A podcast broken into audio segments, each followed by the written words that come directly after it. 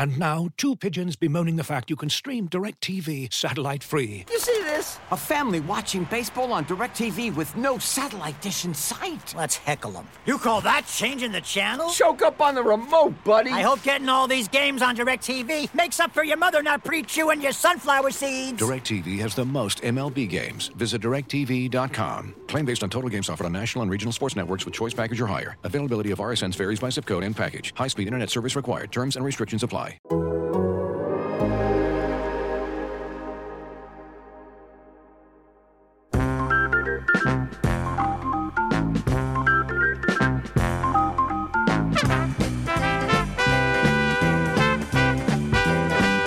Hey, folks, welcome into On to Waveland. It's the Cubs podcast here at The Athletic. I'm Brett Taylor, joined by Sahadev Sharma and Patrick Mooney. We are reeling, just reeling, knowing that the Cubs cannot take home the Crosstown Cup. Did, did you know that? No, no one knows that. But you see, if they tie, if, you tie, you you the just, the cup stays with the previous team. So having lost both of these games, the Cubs now can no longer take the cup. Isn't it amazing that nobody is talking about that? Nobody immediately after last night's loss was like dropping the bomb of like, no, the Cubs can't win the cup now. It's the most romantic trophy in baseball because uh, Patrick and I and other writers witnessed a proposal right next to the cup yesterday. We were. Uh, is it still called the cup? Crosstown Yeah, Cup? it's not really like a cup I'm anymore. not It's kinda Yeah, like it's, a- It's not what it used to be. It's like a building The tr- almost. yeah.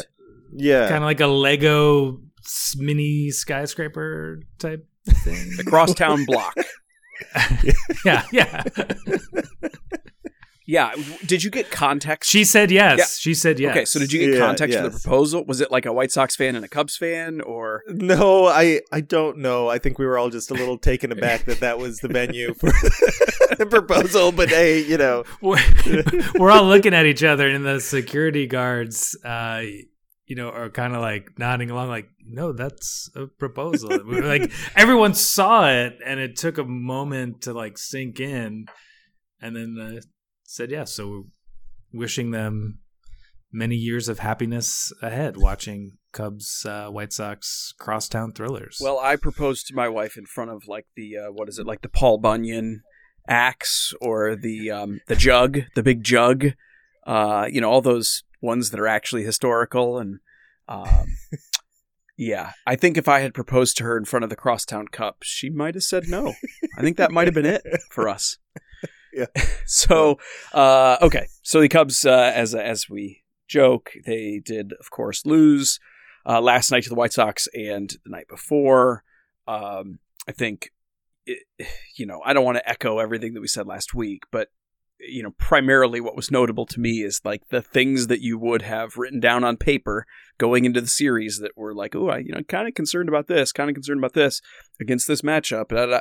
It's what played out. I mean, Kopech and Giolito got their strikeouts.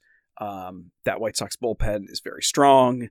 The Cubs, for their part, uh, you know, we'll get into it in a moment, but they had to use an opener in the first game and then Kyle Hendricks in the second game. And Kyle Hendricks did kind of what he's done the last couple years, which is look not terrible, but you know, he kind of looked like he looks, and then you get the results, and you're like, oh, these results aren't very good. Is this normal now? And whatever. We'll we're gonna have plenty of weeks left to get into Kyle Hendricks, and I, I don't know that he was the most compelling. I didn't think he was that bad, but Well, I, the, okay, you, you just forced like that's all it takes. I was like, I'm not going to get into it. You that he wasn't that bad, and if you looked at like the pitch location, it was much better than it's been in his bad outings.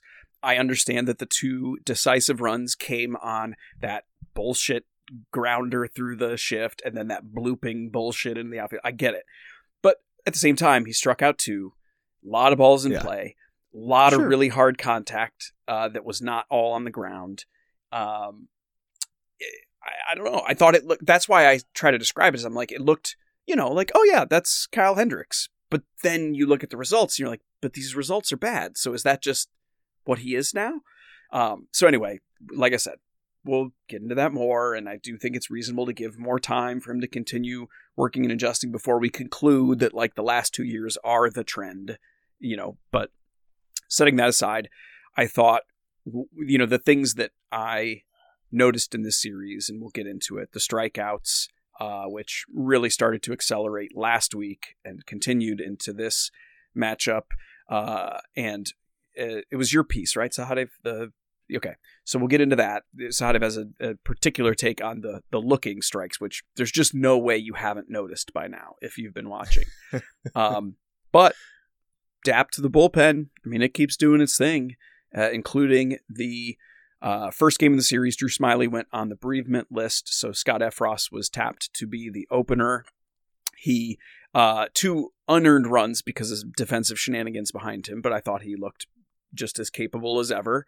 Uh, Keegan Thompson with the bulk behind him looked like Keegan Thompson, and uh, so that that was good. Uh, I wanted to give love to Effross for that because it was just another example of like he just kind of quietly does whatever the situation is, whatever's asked, and um, I don't know if you've looked at any of the quality of contact leaderboards at Statcast, but he's like in the top five of everything. Um, so he's, you know, the the the crappy balls in play off of him are, or, or the the results that are the product of crappy balls in play are deserved, and uh, just a wonderful story. I, I like Sahadi was telling us before we started recording that he was doing a radio hit on Dan Bernstein's show on uh, the score, and I'll let you take it from there. Just you can share a brief version of that, but I wanted to make sure to be yeah. Like, plug plug plug the score because we don't want to steal the story. Just there you go. No, it was. It, I. I mean, I. We talk about Effross a lot. Like he's a student of the game. Really seems like a really down to earth guy uh, off the mound, and and really kind to everyone. And and this story kind of blew me away. But apparently, Dan Bernstein's son started throwing sidearm uh, at the recommendation of a coach. And Dan uh, obviously knows Ian Happ because Ian Happ comes on their show uh, weekly. Uh, he reached out to Happ and asked if he could get Scott Effross's email, expecting a very, you know, like minor response, uh, you know, something nice for a kid, right? Effross asks for video of his son and then not doesn't just like give a quick breakdown but gets on the phone with his kid for like 40 minutes and and talks about pitching with him and then and then tells him you can reach out to me anytime and uh, knowing Effross, you know, I what known him since whenever he came up last season, so it's not like I have this great long history with the dude, but just knowing what we know about him, I wouldn't be surprised if he responds to those texts frequently and and encourages the kid to like really means it when he tells the kid to reach out. It, he's a he's a fascinating fascinating story as you know a lot of people have written about how he got here, but uh, he's the type of guy that doesn't seem like he's it's going to be a, a quick flash in the pan for him. Uh, guys that throw the way he does uh, can last a really long time. Like as Gibbons is showing, as as Darren O'Day shows, as uh, Joe Smith shows. Like there's there's a lot of guys like this that he could carve out a long career for himself. Uh, two quick things on Effross. One, from a statistical point to what you were saying there about his ability to keep doing this, he throws from the most extreme third base side release point in baseball. Uh, he's the single most extreme, and we remember that, or that. Maybe this is a bad point to make, but if you'll recall, there was a period of time when Kyle Ryan was the same on the first base side. Uh, he wasn't, the delivery wasn't the same. So it's not a comp in that respect. But like guys who do super extreme things can sometimes surprise you. And so, um, you know, I, I, dig that. And also, hearing this story about Effross was not, I mean, it's amazing, but it's not super surprising because everything you hear about him from everybody who interacts with him is that he's just a super good dude. And it made me think about, like you said, his particular story and trajectory as a college starting pitching prospect who was drafted kind of late, who I don't want to say he immediately flamed out, but but there wasn't a ton of upward development there uh, as soon as he got into the system. And you know, as the story goes, he was essentially told, you know, maybe you should tr- try screwing around with your sidearm thing because I'm not sure that this is going to work for you otherwise. And so I, I translate that to stories that I hear about him talking to Bernstein's kid and just you wonder to what extent he's like, you know, I got a total second chance and it and it elevated me to the big leagues and I want to try to pass on that spirit, not the sidearm thing, but the that spirit of like helping people on to as many people as I can. And I just that that story, uh, yeah, it just I don't know, it it t- it tickled me just right in the right way when um, you were telling it. So I appreciate that. It, it I mean, it's sincere. I, I, I come off so so bad when I'm being sincere because I I, I swear in my in my real life I am like this deeply sincere, uh, affected person. But anytime I'm doing like content, whether it's podcast or writing or whatever, I have to be like, no, no, no, I'm, I'm being sincere. I mean this. Uh, like the did you guys see the the Blue Jays fan who caught the Aaron Judge home run and gave it to the the kid behind him in the Aaron Judge shirt? I mean, just and the kid melts and just Yeah. and weeps. I I cried. I I was watching that and I cried. I'm not I, I'm not ashamed. It was so touching. And so I just like the, like the story with the Effross thing. I guess it's kids. Kids. It kind of gets to me a bit, but it just it just makes me so happy and it makes me feel like, all right, we got some goodness out there. There's some goodness out there. All right, we nobody's have kinda good like the- though. This is like the Oprah episode Yeah, uh, of the Onto Oprah episode. Waveland Yeah, of uh, only if you look under your faking sincerity Hey, and look uh, under your chair, Patrick. You will find everybody's getting some spider tack. You get some spider tack, and you get some spider tack. Uh, oh, Uh, okay.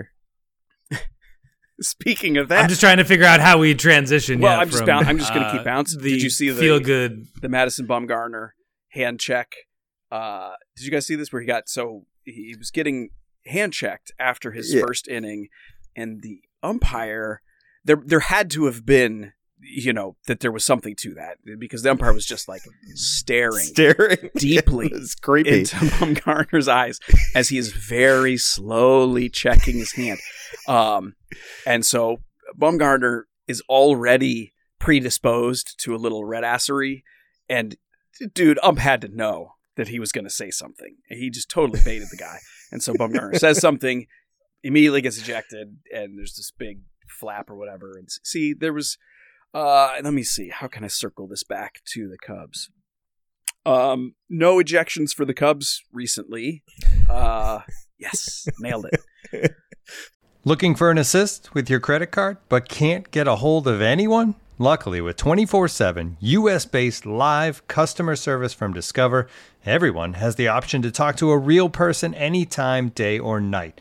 Yep, you heard that right. You can talk to a real human in customer service at any time. Sounds like a real game changer if you ask us. Make the right call and get the service you deserve with Discover. Limitations apply. See terms at discover.com/slash credit card. Looking for an assist with your credit card but can't get a hold of anyone? Luckily, with 24 7 US based live customer service from Discover, everyone has the option to talk to a real person anytime, day or night. Yep, you heard that right. You can talk to a real human in customer service anytime. Sounds like a real game changer if you ask us. Make the right call and get the service you deserve with Discover. Limitations apply. See terms at discover.com/slash credit card. Okay, uh, let's talk a bit about the the strike zone. Uh, the strike zone issues with the Cubs, specifically this. Uh, I like a lot of the quotes that you got, that were kind of ta- speaking to this issue that, like, philosophically, the Cubs may have the right idea insofar as, you know, we've heard this before. Early on, you want to target something specifically that you want to attack, a pitch type and a pitch location. And when you get behind in the count, then you can kind of sort of become a little more defensive. Um, and that may be what the Cubs are trying to employ, but we aren't seeing a lot of success early in the counts. Like maybe a lot, maybe a decent amount of swings, although you found they were taking a lot of early strikes compared to other teams. Um, a lot of fouling it back. They get behind, and then we're just seeing this inordinate volume of, um, you know what it looks like when a when a guy thought he was going to get this pitch and instead he got that pitch and it's like ah shit. You like you can see it registering for him. Ah shit i was wrong on that. You might see that once or twice a week total uh but like i feel like we're seeing it every game for at least one guy that that particular moment. And i'm just like what what is up with that? Yeah, it ended the eighth and ninth inning, right? I mean, Ian Happ, who's been really good about not about his swing decisions and and uh, like he's probably been one of the best of the group. So that was uncharacteristic for him. uh, but he was hammered with uh, four pitches up in the zone, uh, two changeups, I think, and two fastballs, and then I think it was Matt Foster, right? Matt, Fo- Matt Foster threw a fastball down in the zone that just completely caught Happ off guard, and he took it for a strike. Uh, to end the game, Nico, uh, you know, I think he was expecting a breaking ball there uh, with two strikes, and and just took a fastball down the middle.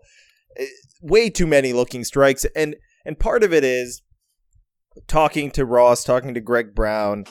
Uh, okay, you want to swing at the right pitches, right? You don't want to take you you you can take some strikes. There are there are strikes that you should take. There there are 50-50 pitches that go that the umpire one umpire one day will call a strike, the next umpire the next day will call a ball. If you take those on a 0-0 count or a 2-0 count, fine. Look look for your pitch. But they're taking the second highest percentage of what Statcast defines as uh, strikes in the heart of the zone, the second highest percentage of those pitches. That's I mean that's the problem right there. You can you can't take those pitches that you're supposed to be attacking.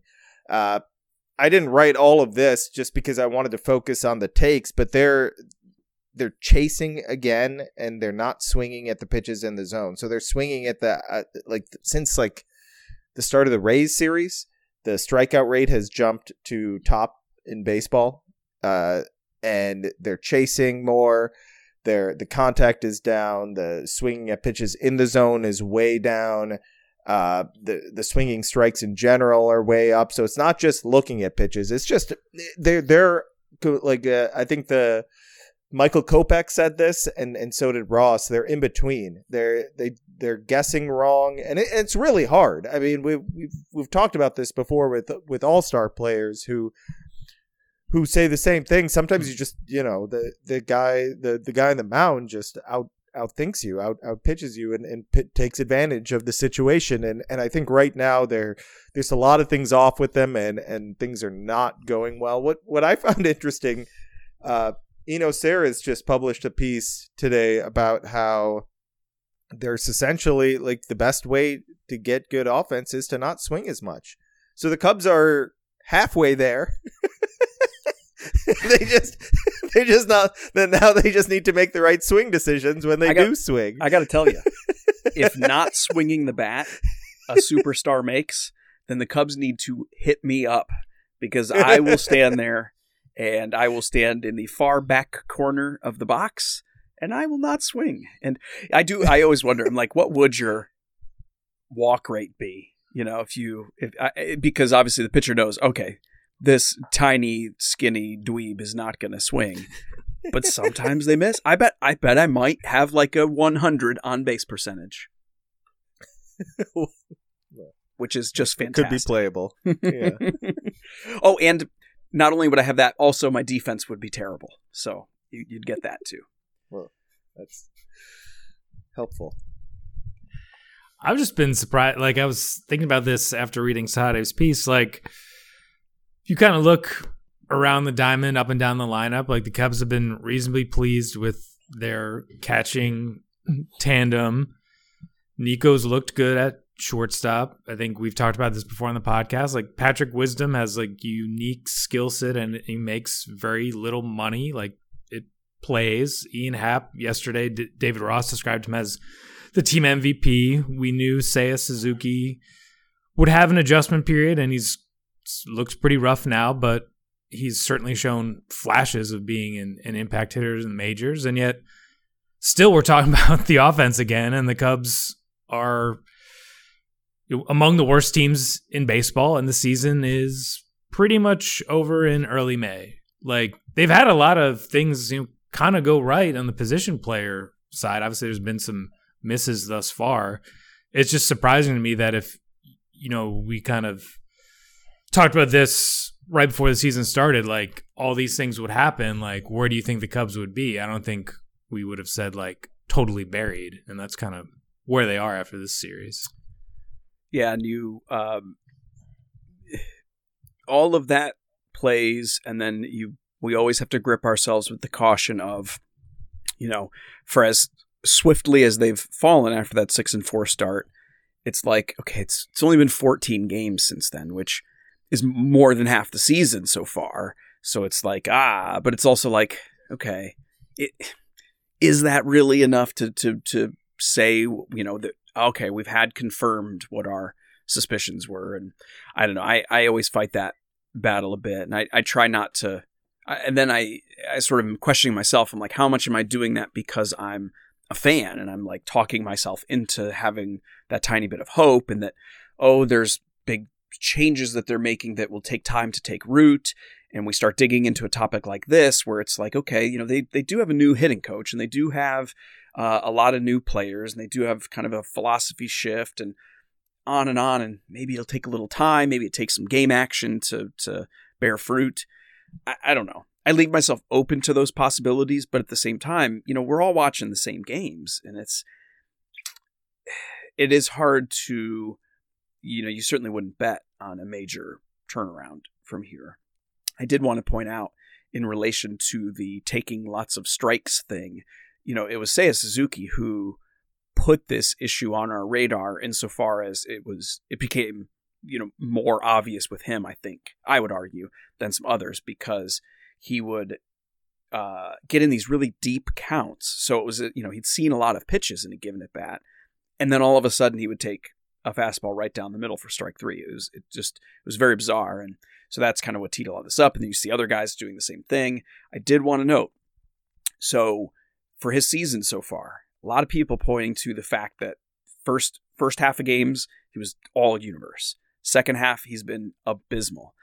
You know, the biggest thing that changed uh just uh, it's not the exclusive change, but it is like so dramatic is starting with that Pirates series, pitchers just started pounding the zone, the zone just straight up are like, oh, we just have to throw him strikes, okay, and and his like in zone rate it went, it just erupted. That was their first scouting shift against him, and he wasn't swinging, so he was behind in a ton of counts. He was taking a lot of strike threes. He wasn't getting those opportunities to create that quality contact. But two things: one, his actual quality of contact during that time was not terrible. It wasn't as good as the first two weeks where it was like he was obliterating everything he touched, but it was like fine, playable. There's a lot of bad luck baked into him not getting results. Um, and then two, bit by bit, it's a little early. I don't want to call anything, but his in zone swing rate has been creeping up. The last four games, it has actually started to reach a level that you would expect it to be at. Um, whereas he was swinging like 40% of the time at strikes, which is just crazy. And it's yeah. been creeping up 60, 70. It was 80 last night.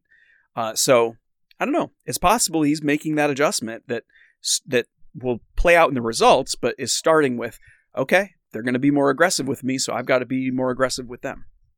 Yeah, I mean, I think in general we can talk about how the Cubs feel like they're buried in early May, and I I tend to agree that I, am not going to be looking for them to make some run here and, and, get back into any sort of playoff race. But I also think uh, there are there are things that you can watch for uh, to see progress being made. And I know there are a lot of fans that just don't care about that or want to hear that. But while they may be buried in the standings, the, there are certain players who may be really struggling right now. Suzuki, I, I don't, I, I'm not too concerned about it. I think he will make that adjustment. I think, I think, uh, kind of what you touched on is, is right. He's he's seeing more strikes in the zone, and he has to be. It's uh, it's that fine line, right? You don't want to get over aggressive all of a sudden, but uh, and and completely change who you are but he he'll make the adjustments. I, I trust that. I I think he's a pretty talented uh, player, and, and this will work out in the end for him. But other players like like a guy like Nick Madrigal, that it looks bad right now, right? It, it doesn't look like it's going to work. Uh, well, wh- how much of that is a guy that's trying to you know adjust and, and trying you know missed how many games with a pretty significant injury has very little time in the big leagues maybe it ends up that he needs to be sent down, right? We touched on this before. Maybe he just needs more time and and will be fine and and we'll get back to who he is and he's one of these guys that we're talking about that's in between, that's a little off, that whose timing is a mess and and he'll be fine, right? We have to we like it's I, I think it's I know Cubs fans love to just jump on guys that struggle out of the gate. And they already I think a lot of fans already made their decision on who Madrigal was before he'd even put on a Cubs uniform, right? That already decided that he stinks. So it, there was no, they they weren't even going to give him a chance and and now you know, a month in, it, they they feel like they're justified and and there's a lot of talk like he's this tremendously awful defender uh, and i like that feels really unwarranted as well uh but that's that's besides the point. I'm talking about his offense and i, and I i'm curious to see if he what he can be if he can turn around turn things around and in general the offense is is looking in this really rough in this in this like stretch since about the the Rays series, Pittsburgh series there. Uh, it, has been it's been ugly. So I, I want to see what who can develop, and I think there are a couple guys that that can turn a corner. I think there's a lot of space on this roster where you're like, yeah, that that guy's not not going to be around much longer. But there are some younger players or some some hidden gems. I mean, Patrick Wisdom it, looks looks better than I thought he would, but I think he's just going to be one of those guys that's streaky in general. But I, maybe he has a, a spot on the roster. Uh, we'll see in the long run what that means. But there, I think there are some pieces here that I'm curious to see how they progress over the next few months. I think we can all agree that there are individual performances that that matter, and that guys, you know, do have the ability to turn things around. We're not necessarily writing off um, individual players. It's just like how do these pieces fit together? And I don't think anyone who's watched the first whatever eight or nine series at this whatever it is. I mean, it's been they haven't won a series since the opening series against the Brewers, and Which, it's like at a certain point. By the way, just I want to slide in with the technically. Remember, one of those games was punted. So you could argue they haven't even. That's won. part of a different series. exactly. Well, no, no, but that's what I'm saying. I'm, I'm, hey, I'm trying to yeah. enhance your point, Patrick. I'm trying to say. No, but then, then if you say that they haven't won a series all year, well, technically, you know, yeah, it would just be no, the ultimate. By the way, you know, if you, comment section. If you had said that, uh, I would have slid in with the same thing. I would. Well, they did take two of three. Well, I mean, I just think like in terms of like. Uh, a low point for Cubs management of ownership of being like, hey, trust us on this, guys. Like, this is going to work. It probably will in the long term. That's how the system is set up. And, you know, I think the Cubs farm system is well regarded. They're sitting on tons of money to spend eventually, we think. Um, but like right now, night in and night out, like, you know, I'm I go back to, you know, 2012, the beginning of the Dale Sveum era and him saying, you know, every team wins 60 games and loses 60 games and it's what you do in the rest of that time. And it's like the Cubs are in a lot of games. Like they have elements of, you know, successful teams and they have, you know, individual talents, but like piecing this together from one night to the next, from one series to the next, I, I just don't see like where the momentum is going to come from, especially when the starting pitching just hasn't lived up to what you would have hoped. And like I was down the baseball reference rabbit hole last night and like that 2012 Cubs team had some pretty good starting pitchers and I think you would take that group over this one and they lost 101 games. Yeah, but they didn't have Wade Miley on the shelf ready to come back and save the day no, I kid. But uh, in all seriousness, I mentioned that just here as we're wrapping up because Miley is finally going back out on, I shouldn't say back out, going out on a rehab assignment. Started today, Thursday, with the Iowa Cubs. And I think we'll get a sense after that appearance for when he might return. And I think what's interesting about him coming back is by the time he does actually make his Cubs debut, will the conversation about him already be, hey, could he turn himself into a nice trade piece by July? Yeah. Yeah. Instead of what we would have hoped back in spring training when he was delayed, which is, all right, can the Cubs keep the rotation afloat, and then he comes back and he helps, con- you know, keep them in contention when he comes back. It's, I don't know. It's sort of it was predictable, but it's also kind of crazy that like by the time he debuts, he's already a trade piece. Um, so that's Yeah, that's that's a bummer. Hey, the Myrtle Beach Pelicans scored 24 runs. Yeah, I was about to uh, say, how about those Pelican you know, guys? I joked in response to that. I'm like, man, the Cubs are going to be so good in three years. I mean, and, and it's like one of those jokes that's like the the joke is both that I don't, I'm not sure it's going to be that long, and I'm also not sure that you can exactly say like this group will be with the big league team in three years and they'll be great.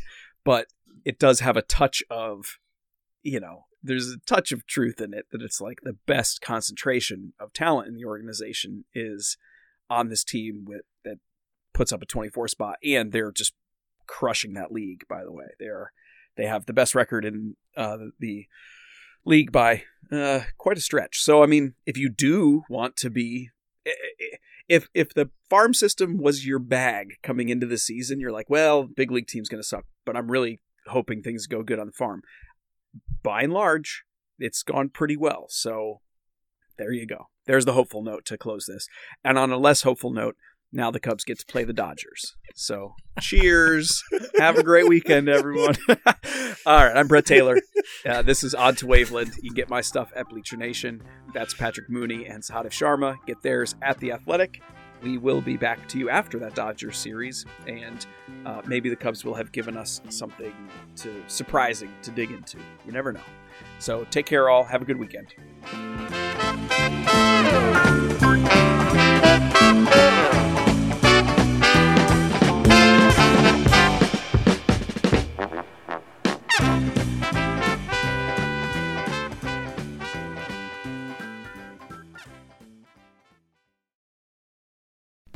As you've probably heard by now, we've teamed up with BetMGM this season. We'll be using BetMGM lines to make all of our picks, and we'll have special offers for our listeners each week. If you haven't signed up for BetMGM yet, use bonus code The Athletic, and you'll get a one-year subscription to The Athletic plus up to a $1,500 first bet offer on your first wager with BetMGM. Here's how it works. Download the BetMGM app and sign up using bonus code The Athletic. Make your first deposit of at least $10. Place your first bet on any game and claim your voucher for a one year subscription to The Athletic.